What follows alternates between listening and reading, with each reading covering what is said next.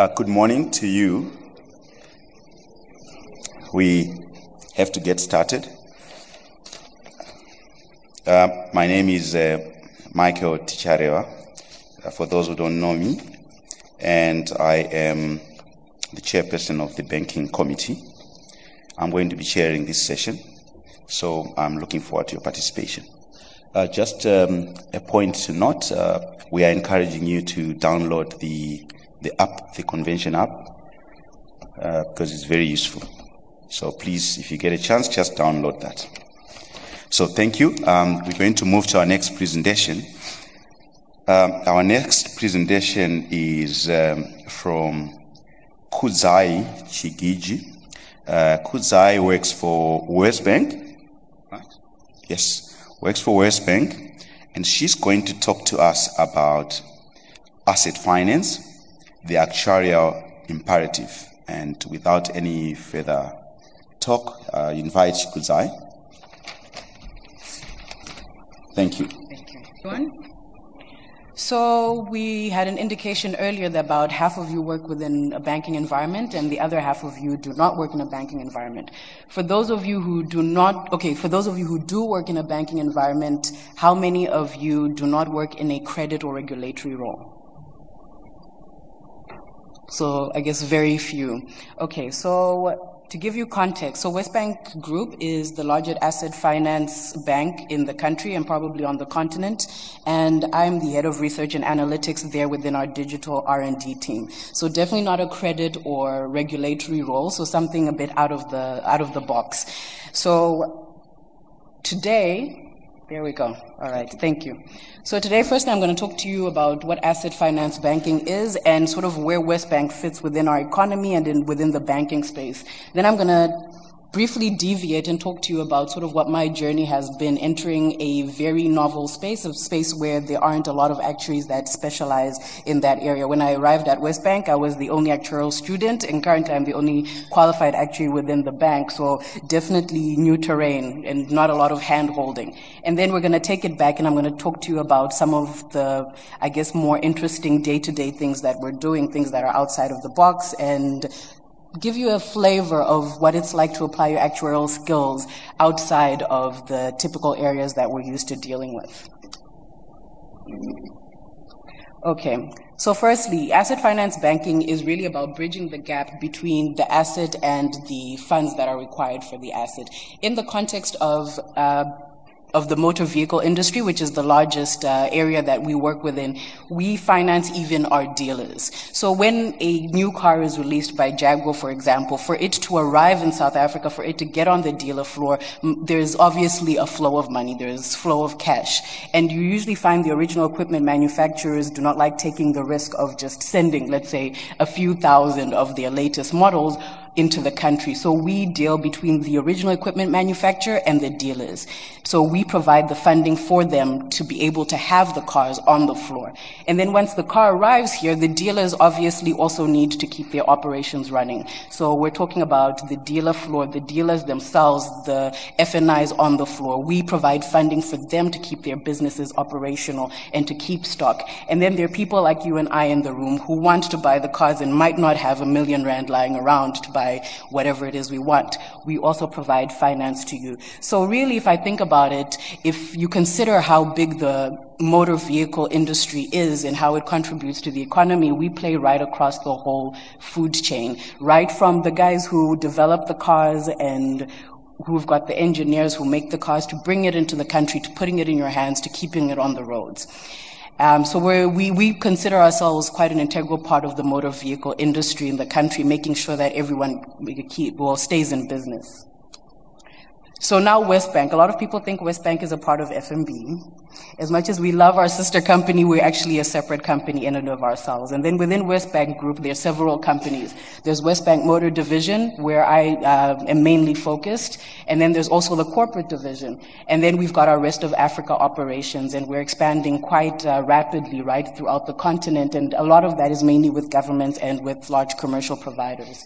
Then we've got a direct access business, which is unsecured lending. It's mainly personal loans and we own most of that business. And then we've got MotoNovo That's our UK business where we, prov- well, it's, I guess, the UK equivalent of our South African motor division. And we've got Motor Vantage, which is our newly created insurance company. So really not just providing asset finance for you and I on the floor, but really operating in also the unsecured lending space, also in insurance and expanding to really make sure that we make it easier for original equipment manufacturers to enter the continent and do business in Africa by helping them manage their risk and their liquidity.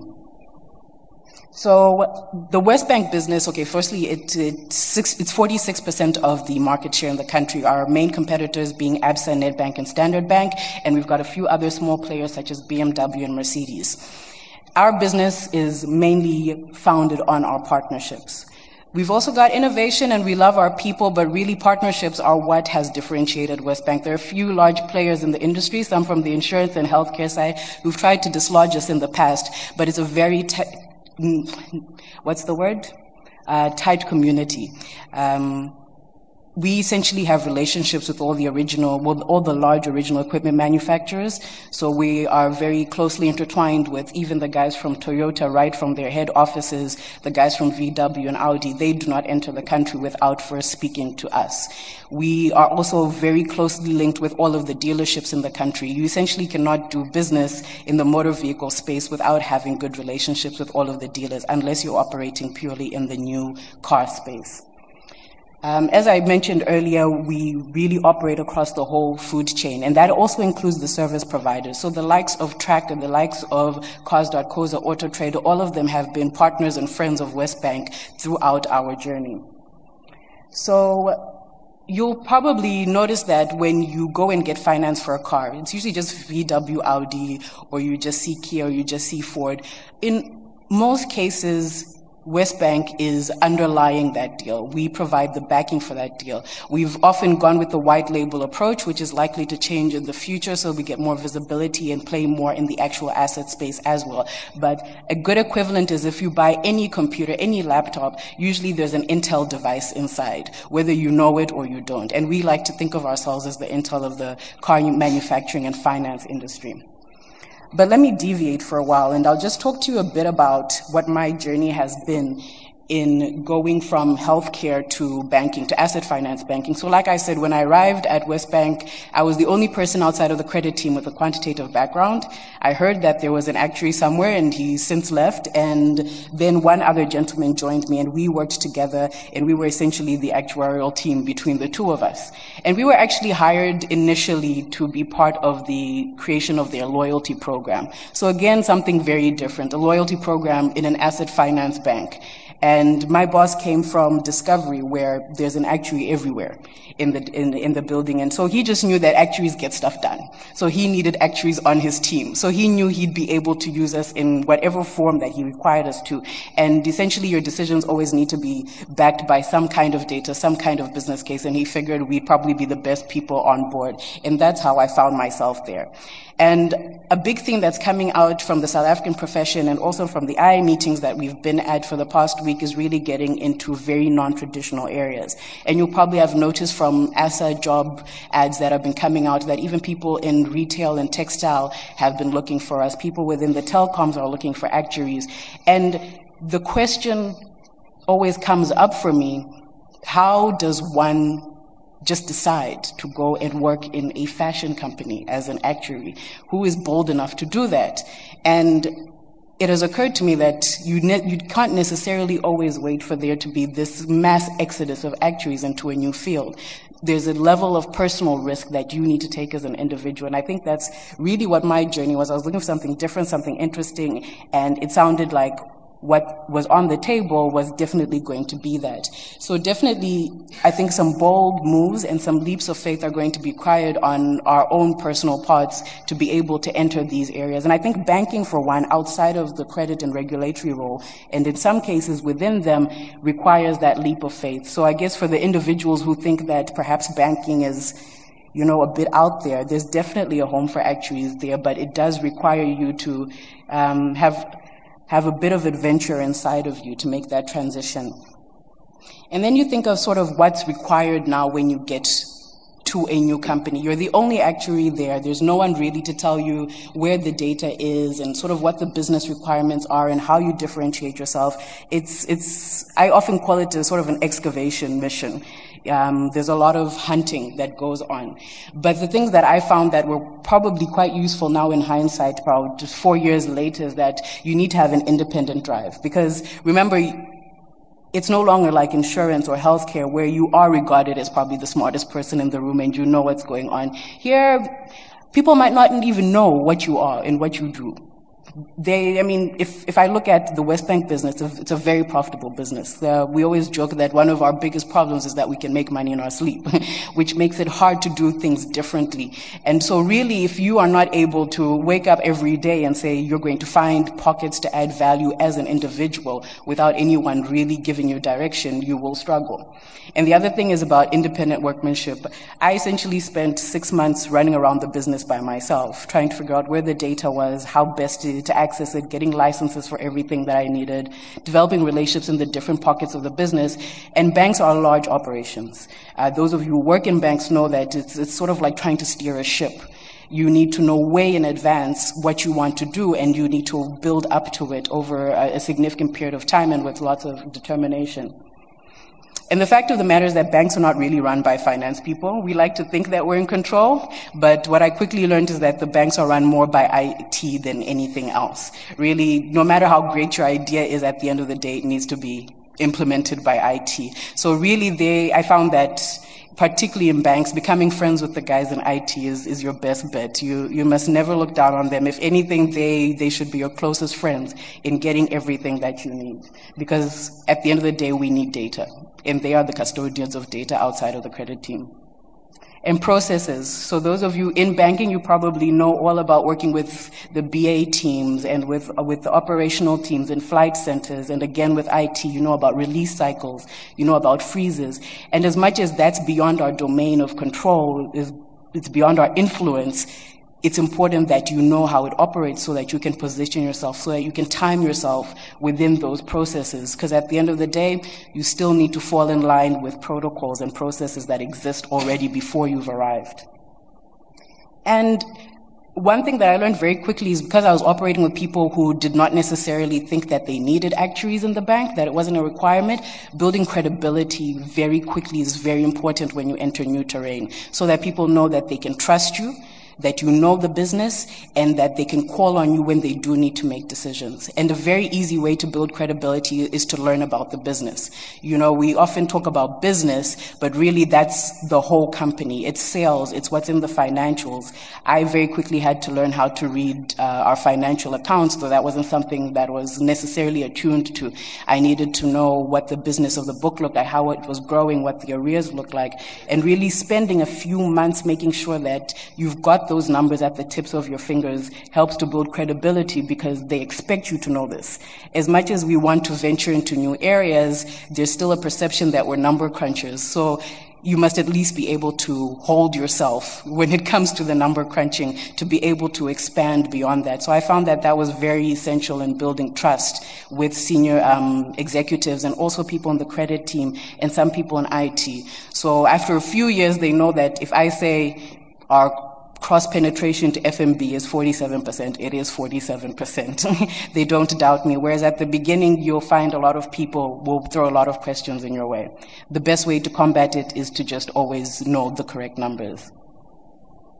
And again, I guess building onto that is, is learning every single day from every single person. One of the things that was quite pivotal at the beginning, because we're starting right from the bottom, right from scratch, was spending time in call centers, actually going to dealer floors, spending time with the sales and marketing team and understanding what their strategies were, going to the credit team and understanding how they get their scorecards signed off. So really making sure that there's no one in the business that you are not able to learn from. Because remember, this business was there before you arrived. When you enter new terrain, there is, isn't a single person you can't learn from within the business. And very much a collaborative process. So one thing that I'm a big fan of and that I talk about a lot is working in multidisciplinary teams. So you can imagine if you're a one man or two man show, you need to build a team around you. And that will invariably mean that you need to get people from the sales team, the marketing team, the finance team, the credit team, the IT teams Within IT, get the developers from the different systems, get guys from architecture, and have people within every single department that you can call on. I think it's very easy for us to think that we build models and we email them to someone and we justify them and we walk away. But if you don't understand the business, sometimes you undermine your own authoritative voice, you undermine your own knowledge or the work that you've produced simply because you're not able to speak coherently with other people in the business. And they all have a very different way of talking. They all have their different languages and their different concerns. So, particularly if you work for a small team, it's very important that you do get buy-in because you do not have the advantage of scale or of a large, you know, team with muscle that you can that you can weigh in on the rest of the business. And something that I guess um, isn't spoken about a lot. So we we've often been told that we need to develop our EQ as actuaries. We need to communicate better and be more, you know, motion conscious. But two things that we don't talk about, which I think are pivotal when you are going into new terrain and you're trying to find your place in, in a different department, specifically with a lot of multidisciplinary teams where you don't have a lot of support, is PQ and CQ. That's passion quotient and curiosity quotient. There's no amount of emotion that can replace your genuine curiosity. Being able and to generate your own questions and find solutions for those questions and to start developing your mindset so that you think like your business owners and are able to anticipate the questions they will ask and be able to have answers ready in advance has been absolutely essential in sort of asserting the actuarial profession within the West Bank group. And then there's the passion quotient. If you really don't enjoy something that you're doing, you can only do it for so long. And particularly when you don't have a big team around you to support you every day and, you know, people that you're not studying exams with, people who don't necessarily think like you, uh, you, it goes back to the independent drive. Every single day being able to go back and find those answers. It takes an incredible amount of time. And again, um, we heard from Matthew's talk that you, you, you need to think differently. You need to justify yourself constantly in the process. So definitely PQ and CQ, I think, are, are, things that we need to think about separate from IQ and EQ more, more frequently as we go forward into different terrain. So I've given you sort of a my my journey and the things that I've found have been quite helpful. But now, I guess for your more academic mindset and to, to understand sort of what we do within within asset finance within the WesBank Group. So the team that I work for, we have an emerging technology team, and that uh, has developers within it. So that's your your computer science developers. We've got people from the creative side, so who focus on the UX side of the business, and we've got uh, external consultants, actuarial consultants, and we've also got um, pure quant people um, with mathematical and scientific um, backgrounds. And within the team, um, we've been working on quite a few things. And really, the goal within the bank is, as we've put it, is to Uberize banking. Uh, we just had the banking seminar yesterday, and really all of it was about the digital age of banking. And we figured out not too long ago that that's where the industry was going and that we couldn't afford to be left behind. So definitely moving into the digital space is something that is a high priority for us within WesBank and within the entire First FirstRand group. So what I found is that as much as you can get developers and pure quants people into the team to build the algorithms, to really start thinking about things like machine learning and artificial intelligence, you need a gatekeeper. And it goes back to um, Michael's question earlier on about differentiating ourselves. And what I found is that having a few actuaries on board provides sort of a safeguard. So it's not a pure regulatory role, but definitely the way we think is slightly different. So often we will have the ideation discussions. What can we do? Is it possible? What techniques are we going to use? Then there's a team that goes and does that. But then at the end of the day, we need to sit down with our moral conscience and say, okay, this algorithm, does it have inherent bias? Is this something that we'd be happy you know, uh, yesterday they talked about the Sunday Times test. At WesBank, we have what we call the carte blanche test. Is this something we'd be happy for it to come out on carte blanche? Can we justify ourselves if one of our original equipment manufacturers was to show up and say, you're always recommending this car over our car? Um, are we using the right sets of data? So answering those sort of questions has, I found it's been a natural evolutionary process that it sits within the actuary's hands. So the actuaries around the table are the ones who will poke holes in, in, in some of that work and make sure that uh, our moral conscience uh, doesn't keep us up at night. So, and it goes back to analytical value products, making sure that every product that we develop makes sense and um, helps the business. So, the old approach for those who are already in banking has really been mass marketing. Sort of spray and pray, just market to everyone and hope that we'll get an over 10% conversion rate. But really sort of that's graduated to a lot of more predictive modeling. And now we're moving into the space of using algorithms and machine learning. And we're hoping that in the next 12 to 18 months, we will finally have found our way into the artificial intelligence space. A lot of you will know IBM Watson being more, um, being, I guess, more popular for their work within the healthcare space and their partners that we've been talking to about uh, how to optimize a lot of our functions within the bank. For example, with call centers, how you use robotics to take out a lot of those functions? And really, we found that having the actuaries in the room and in, on the journey with IBM Watson is, is more optimal. Having an operations person, having a very quantitative person with a, with, with a professional background that, that keeps them grounded has been quite essential. So I guess just to give you an idea of, of the scope of work that, that we're getting involved in.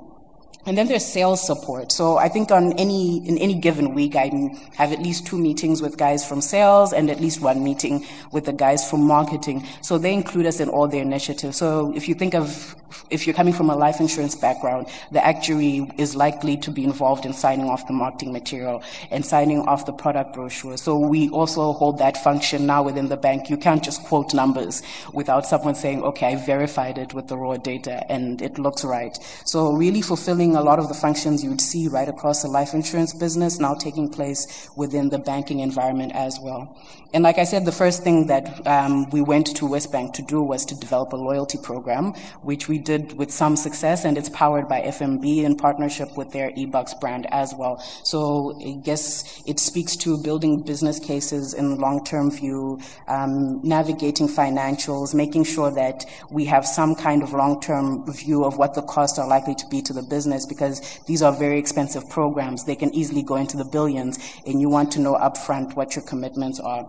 And like I said earlier, so I'm in charge of research as well. So a lot of the work that happens before you go into what we call production. So when IT is now hacking away to make deadlines, um, I'm involved in that process right up to that point, whether it's putting together demos, whether it's doing the business cases, selling the ideas to our senior execs, uh, making sure that you've got someone who's who's had a critical eye over it, made sure that we're following um, proper guidance and we're using data appropriately, and we've double and triple checked our business cases for their long-term forecast. Um, has become very important. And again, after building credibility with key people in the business, they start to seek you out as opposed to you always um, existing in this sales marketing exercise of your skills. So I guess that's that's most of it from me. And I guess what I want you to take away from this is that well, asset finance is not really just about providing the finance for an individual, but it's about operating throughout the whole value chain. Within WesBank, we're moving away from just providing the finance to being involved in the actual asset part. So you'll see us in the uh, in the upcoming year. Um, you'll see our our brand more closely associated with the actual asset, and that's also an expensive journey in and of itself. And and also, I guess, discovering for yourself the pockets of value that you can give to different parts of the business. My boss often says that if you can learn and you can work, there is no part of the business you cannot work in. And definitely within banking, I found that that's the experience. And I guess the take home if you do not work in a bank and you want to get into banking or you want to get out of the traditional roles is really that um, with a bit of humility and with a bit of curiosity and applying yourself and working independently, it's a lot easier than we think to, to move into other areas of the bank and to really show our value. And I think we personally have our own marketing um, exercise to go through within the actuarial profession to show what differentiates us from data scientists, as, as they're, they're commonly called nowadays. So I guess, yeah, that's it from me.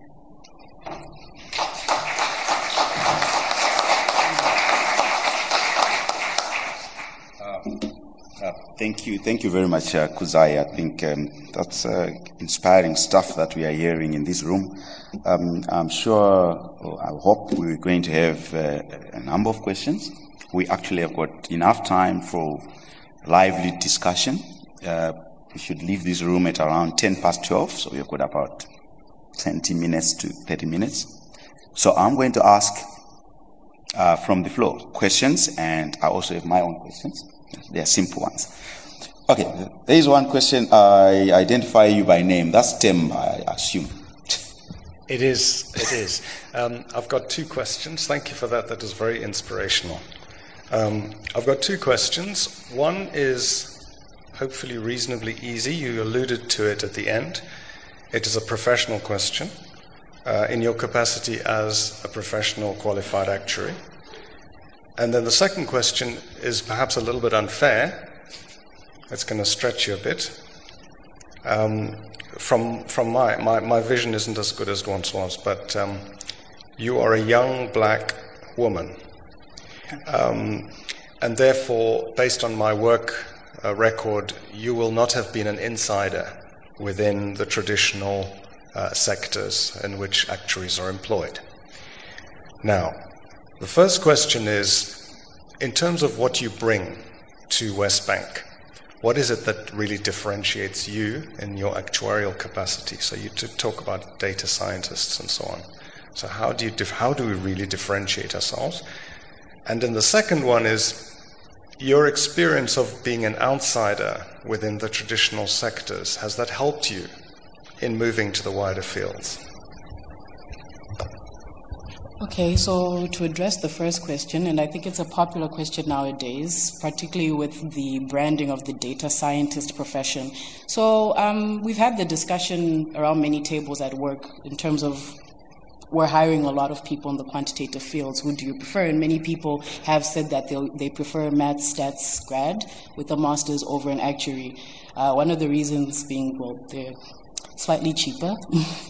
um, the other reason being some people want purely quantitative focused people. Um, they don't want someone who move into business, as it were. And I've always said that in my hiring exercise, so that which is under my jurisdiction within the digital and R&D team, I will always hire an actuary over um, a math stats grad. Reason being, one, the data scientist, well, I don't even think I can call it a profession. Well, yes, them. they do not have a standard curriculum. They're not held by any minimum standards. I mean, you can get any quantitative degree, work for a couple years, call yourself a data scientist. Um, it's not governed by anything solid that I can hold them accountable for.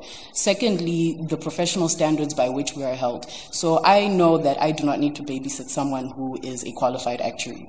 the profession does that quite well for me. There are certain things that they won't do simply because they'll be held accountable for it. I, I, often, I guess I watch myself from a distance as well. I'm very cautious sometimes about what data we will use, about the biases and the algorithms, sort of things I'm talking about, about even things like making sure we have adequate audit trails, that we've justified everything that we've done before we get a second person. So I often get someone from the credit team to have another look at a lot of the work we do. And I think that level of due diligence um, I, I haven't seen it within other professions, or they haven't given me a reason to believe that they will always be held by that. Whereas for us, we are held to those standards by our own profession.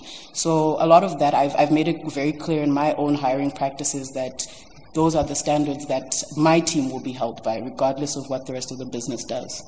So, um, to your second question, uh, being an outsider. So I actually worked in life insurance initially, uh, did a lot of product development work, pricing work, reinsurance work. Uh, then I did sort of wider fields healthcare work and some medical scheme work. So I, I, I, haven't spent a lot of time in traditional areas, but I did spend enough time to get an idea, well, I guess to learn the core technical skills and to get an idea of the key actuarial concerns that any decent actuary should be bearing in mind. But I think um, part, it's partly, a, I think, a personality thing. So some people are very happy to um, to stick to regulatory roles. That's that's what they're interested in. That's what they want to focus in. But for myself, I've always preferred doing things that are slightly outside the box. So even in life insurance, I gravitated to product development, working a lot with sales and marketing. So I think seeing things from all perspectives is really good, and I'm very fortunate that I work for individuals who are happy to give me exposure to the whole business. So I've been I've been particularly fortunate. And I guess to your point about um, a young black woman who's qualified in, in this industry, does it give me an edge? I, I'm not sure. I'd like to think um, at the end of the day, what's nice about having a professional qualification is you're all on equal footing. You know, it's it's a it's a great equalizer.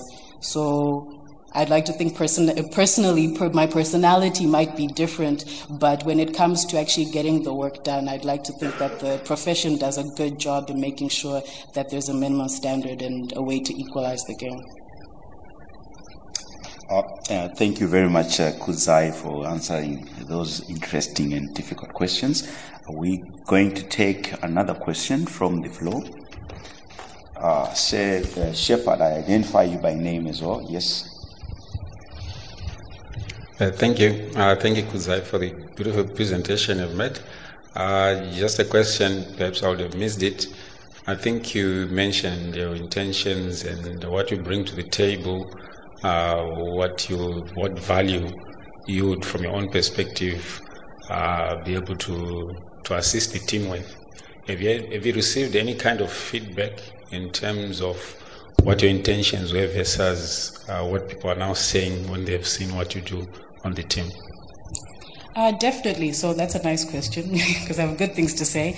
So, um, like I said at the beginning, I guess people didn't really know what we do and what we can bring to the table. They just knew that we're number crunchers. But I guess you know, a few years down the line, the, the feedback is always positive and it comes from all areas of the business. So, um, I'm, I'm, again, I'm fortunate that I, I, work with people in our very senior team, so our Stratco, and. Uh, after building some credibility, they always ask my boss if he's checked with me. um, if, he, if he wants to make any decision, has he checked that it has a financial impact? Um, recently, we got some great feedback from our campaigns and our marketing team about some of the work we've done for them and just articulating some of the issues and raising some of the concerns. Because really, I'd like to think so, you know, a lot of organizations say they have a flat structure and then they don't. Well, WesBank, it looks like a very hierarchical business, but it's actually very flat when it comes to getting the work done. So we make sure there's just about everyone um, from every team. Well, in, there's a representative from every team within any sort of big project. So they in a meeting, you'll have someone from the Stratco, so CEO, COO, CFO, guys from the motor division, and we'll have sales marketing people. We'll have someone from the call center, someone from the fight center. And recently, some of the feedback from them was that often it's the actuaries in the room who articulate the issues a lot better and broaden the discussion. So the feedback, I, for me, it's been very humbling. It's been very positive and very encouraging to keep um, keep ourselves open to what the wider business has to do. So yeah, very very encouraging for me. Um, thank you, Kudzai. Uh, we have one question, nothing else. Okay, take yours. Um, you said a question. So, at some point during your talk, you encouraged people to think differently. I, I always wonder about that. Is that because, in your experience, in many cases, uh, you encourage to think differently because the way people are currently thinking is wrong? Is that it? Or what does that mean exactly, think differently? And why is that necessarily a good thing? So I think in terms of thinking differently, I'll give you an example. So in a lot of the discussions, particularly business cases, um, when because I work, like I said, in the pre-implementation phase, so you're trying to get buy-in and you're trying to get ideas to make everything better. So often you'll talk to the finance people, and they're well, our finance people are very focused on the balance sheet and the income statement. They're, that is really what their focus is, and our sales and marketing team are they're focused on volumes. Was it new cars or used cars? You know, they, they think in that dimension. Um, and well, you've got our, our emerging technology team. They're really thinking about something that's cool, that's scientifically cool. Um, and sometimes I feel, and oh yes, our credit team is, is always thinking about the risks involved. But sometimes I guess entering a discussion and taking bits and pieces of all of that. And uh, Matthew also spoke about about how our curriculum lends us to thinking more about the business in a wider context. And I think that's what's great about the, uh, the actuarial syllabus. That product development, product life cycle component of, of the syllabus is is so crucial. And I, and I, I think if anything, it's undermarketed and underutilized because that is what helps you put together what everyone around the table is saying. And I think for me, that has definitely been, been a competitive advantage within the bank to say that, okay, financially, this is what we're saying. And if we go to market, this is what it will look like. The user experience, what does it feel like? Have we taken regulatory tax considerations? All of that. Have we made sure that we're doing the right thing? Can we justify this? Can do we pass the carte blanche test? Taking all of that. So I, I think I, I use it now almost subconsciously, and then I come to the table and I say, okay, you know what? This is what the model looks like, but I think we should make sure that we consider this. And I think these guys haven't been brought into the room. Let's let's get what they have to say. So I, I think thinking differently sometimes is really just about leveraging our curriculum to make the best use of the ideas around the table already. Like I said, this is a very profitable business and was very profitable before I arrived. So they they all know what they're doing. And I guess um, something I learned in consulting is that you'll never know the business more than the client. And for me, it's the same thing every day when I go to work. I will never know sales and marketing more than Michelle and Rudolph and their team. I will never know about emerging technology more than our developers. But definitely, there's a, I've got a tool set and I think of our syllabus very much like that. And that's, that's what I bring to the table, I guess, aside from the quantitative skills. So that's really what I'm thinking about when I say think differently. Okay. Um, thanks once again, Kudzai. We still have uh, a few more minutes, but I'm going to. I'm just going to repeat some of the things you said, and then uh, maybe ask a question from that. So, so you you, you started off by saying um, you need to take personal risk, you know, for actuaries to move into wider fields. And I think it's very common with most actuaries who have moved into banking. Um, they had to take personal risk at an individual level without the support. Then you said independent thinking is key to success. And then beyond that, working collaborate, uh, collaboratively within, within a team is quite important. Thinking differently, I mean, that's the question you just answered now. And then you spoke about um, understanding the business yeah, is critical in order for you to build trust. So, and there are a number of issues that you are bringing to the uh, to the table here.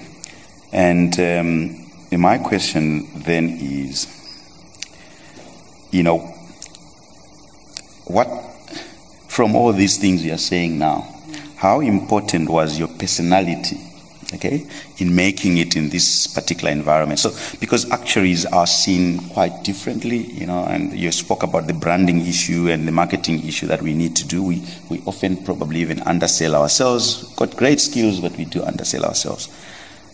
But how important was personality? Did you go there? You already had great interpersonal skills, or you had to learn along the way, or you had to train yourself, or you actually had to find something that probably was missing maybe in our syllabus or in the way you were trained as an actuary. You know.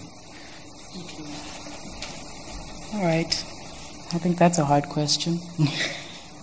well, I guess so. Something that I mentioned earlier is humility. So again, this is an organization that doesn't assume you're very intelligent simply because you're an actuary, because more half of them don't know that you're an actuary. So I think um, humility to to even get people to share their information with you. Large organizations have this slight problem where people hold on to information. They're not always forthcoming. I don't know if what that's about, but um, for people to share information with you, I think it's it's very important um, to to be to be quite humble in your approach. So if if we're talking personality, I think um, one of the things I guess that that we forget when we go to work and we have these forums or when we when we're in a professional setting, settings at the end of the day you're dealing with humans. You're just all in you know fancy suits or you know nice outfits but really you're, you're dealing with humans. And I'm, I'm fortunate and i always say about WesBank people they're the greatest people i've met in the corporate world because really everyone comes to work and is just a human being. It, uh, it functions very much like a flat structure. You do what you need to do every single day just to get the job done. Um, no one is very focused on their title or, or ranking. So I think in terms of personality, I found that there's, there's room for a lot of different personalities. I have my own. I'm quite quirky, I've been told. Um, I don't know if it worked for or against me. I, I, can't honestly say. But if, if you are if you are humble in your approach and you're willing to learn from other people and they can see that, they will always make room for you if you are bringing value to the table. I think at the end of the day, everyone wants to get their job done. If they know that they can approach Michael or Kudzai and it'll be done efficiently, they'll come to you. If you have given them room, they will give you room if you're adding value. Um, yeah, th- thank you very much. And uh, this is quite an important question. Um, as a profession, it's really a critical question of um, how do we you know, how do we behave as actuaries? Have we, have we only trained ourselves in spreadsheets or we're training ourselves uh, beyond uh, the business and spreadsheet that, um, that are the technical uh, skills of an actuary? So, so you would know about um, uh, the normative skills subjects that um, Actuarial Society introduced, which is quite, uh, in fact, there are a lot of things Actuarial Society of South Africa is doing as a first in the world, actually. Normative skills being one of them, where we said we need to go deeper in terms of training actuaries in these things that you've just been talking about, you know, the soft skills, the working together um, with everyone else, you know, the interpersonal skills, the communication skills. You know, we just used to write a communication paper. I wrote that one four times, and that was about it, you know. Um, but not the other stuff that is now being done. So I think um, that's quite, uh, thanks for, for, for sharing with us. Now, we have time for another question, and I have got another question I want to ask, uh, just your view, but we have got time for another question.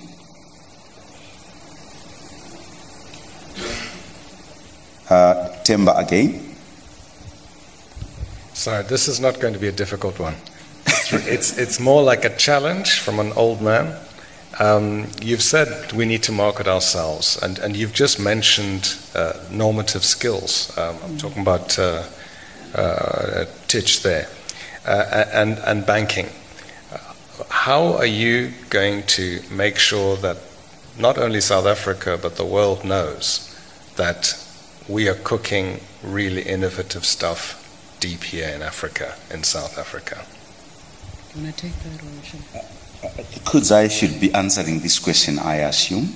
But um, Kudzai and myself, in fact, are quite involved now at an international level. So I'll leave Kudzai to say something, then I'll also try and tell you. But we are not quiet about it, and we are deliberate, and we are sharing. Okay, so uh, I'll, I'll, share something with you. So the I Council meeting we're on was it Monday? Yeah, on Monday, and our the our director, executive director, was stepping down. She's she's going into retirement and pursuing other things. And one of her parting words was, "We've got enough competitors as it is. We need to stop fighting with the profession."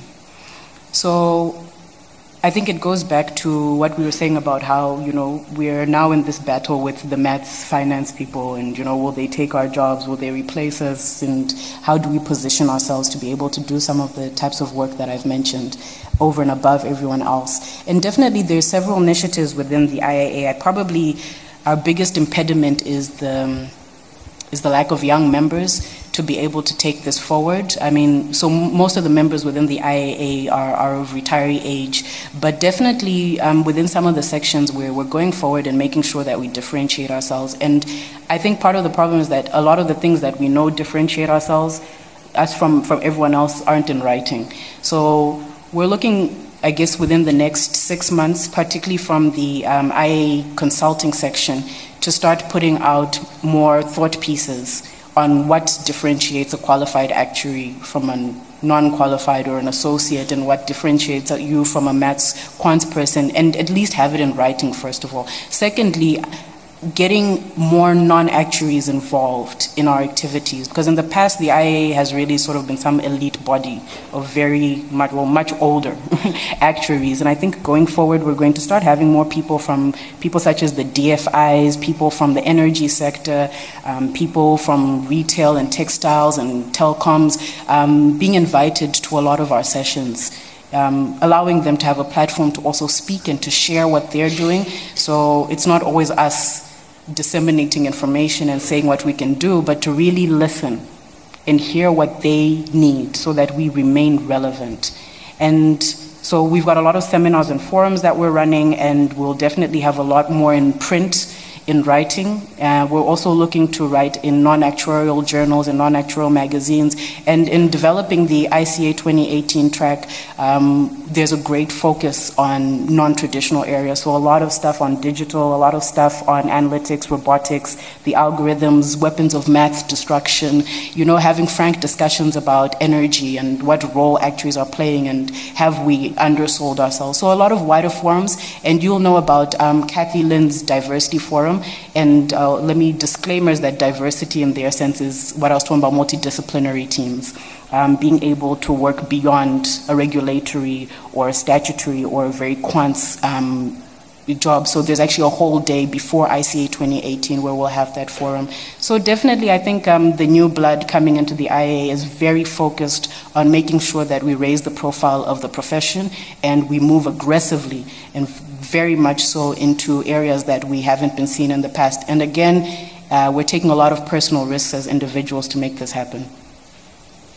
Okay, so, so thank you very much, Kudzai. So I, I think you, know, you, you have just um, addressed uh, the question, and we can give you examples. Um, but before I give examples, people in this room are what makes the profession tick. So effectively, what I would be saying is we need more participation uh, from people from this room to actually, you know, put Actuarial Society of South Africa on the map at an international level, saying these are the things we are doing. Um, uh, you, you have to come and participate. So I'll give you examples. Uh, I was recently nominated and then approved as the chairperson of the IAA Banking Working Group. And what is our job? Our job is to spread the banking practice among international organizations. So, effectively, another example I'll give is we had dinner with the Canadian Institute yesterday and the Society of Actuaries. On their request, their cost to say, come and share with us what did you do? How did you get it right to, to have penetration in banking? How did it start? And we shared with them. I mean, we were, we were the president of Actuarial Society at the dinner. It was a very, very small dinner, exclusive, about seven people at the dinner, including the chief examiner, uh, the principal examiner of the banking subject, and the external examiner of the banking subject, myself, and the president, and uh, these other gentlemen. And it was really just to share. And they were fascinated because we were giving them stories. People like Kudzai and a number of guys had sent me emails of what actually happened. How did they actually transform themselves to be working in a bank as an actuary? So we're not quiet about it. Um, we will be talking about it. We will find slots when we present. We will talk about what we have been doing in South Africa. That's actually leading the world um, in, in everything. So, so it can't be done by a few people within actuarial society. That's, I, I guess that's the answer. It, it, can be done as more and more people participate, because there are a lot of good things that are happening. But um, working as a team, I mean, the, this morning session actually, if you want to move fast, what you do, you go on your own, right? But if you want something that makes sense, sustainable, and everything, we're going to have to do it as a team. So that's the answer to that.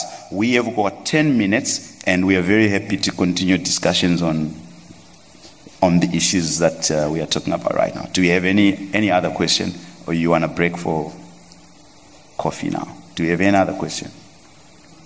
Okay.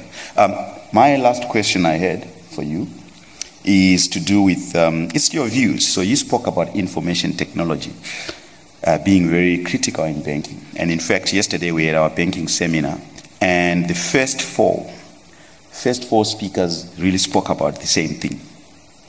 It was the same thing information technology, data analytics, predictive modeling, the digital world is here, how we are having all these disruptions as a result of technology. And, and, and we were saying that's the future of banking. Now, just your view, yeah, based on because the role you're playing is quite um, interesting. What do you think about having data analytics and information te- uh, technology and predictive modeling as core in the syllabus of training and actuary? And when you moved, did you find something missing? Did you have to, you know, did you have to do something extra so that you can actually compete um, in this area, despite your good technical skills, um, but with these, without these other aspects? So, I mean, um, some of you might know that the institute syllabus has changed, well, is planning to change quite significantly as of beginning of 2019. So they've sort of finalized the changes for the first section. And the first thing I picked up is that it's a lot more practical to complete your first uh, group of exams, the CTs. Um, you'll be required to do practical exercises. And so I think we're already moving in that direction, but definitely we need a lot more um, application for the quantitative uh, skills. So things like uh, predictive modeling techniques and what is machine learning, even if you don't go to the extent of all the well actual practical exercises within the syllabus, but so that everyone has an idea of what they're dealing with. Because I definitely did find a gap. So, you know, after knowing everything that was in the notes, I found, well, I, I still needed something extra. But I guess on that point, regardless of whether you got an actuarial science degree or a FinMaths degree or a math stats degree, I think you'll always find something lacking because the world is moving so rapidly. If it takes you three to five years after varsity to finish your exams and the notes don't change as fast as the world is changing, you will always have a gap. I think that's, that's just a fact. So I think it goes back to some of the issues we've been discussing about. So how do you view CPD? And you know, we had the discussion with Marius Dutoit, and he was talking about sort of outcome-based CPD, and that's coming. Um, and I think it's it's it's about wanting to do better on your job aside from just CPD because I found that I actually had to take online courses like with Coursera and the like to learn about how to build algorithms and how to think about it and figure out what machine learning was. And we're doing a lot of work within First FirstRand on Bitcoin and blockchain and I had to go learn by myself because that's where the world was going. And there's no way to put that in the syllabus within the next year. there, there, are protocols, there are processes that we, we follow, that we have to follow. Um, there's governance around that. So definitely there are gaps, but I don't think it's up to the profession to fill all the gaps given the pace at which things are changing. But definitely to encourage people to learn the skills that they need on the job, whether their employer is whipping them to get them or not. I think at some point you realize if I'm going to do well on my job, I need to go learn about this. And you find the resources and you skill yourself up. So I think there's definitely a, um, an individual um, responsibility, and we can't solve everything as the profession. Um, but yeah, definitely continual learning is quite critical. Uh, thank you very much, Kudzai. Um, I think um, uh, this is quite good. Uh, I, I, don't think we have any other questions, so I would like to give another round of applause to Kudzai.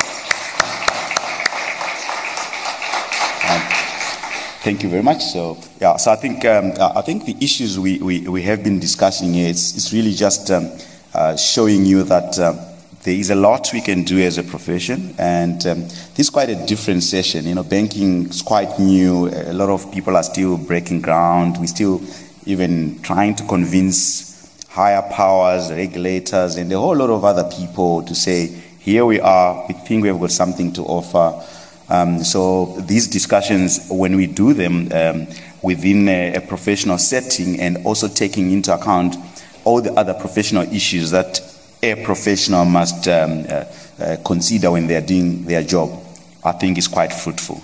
So, with that, assuming that there are no further questions, uh, I thank you and I hope you enjoy the rest of the convention. Thank you.